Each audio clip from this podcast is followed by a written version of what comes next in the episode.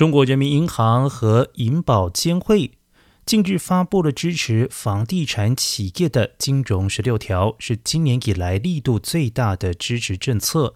其中扩大房企融资管道，明确保交楼的资金来自政策性银行，并允许多种贷款展期。一名接近监管层人士称。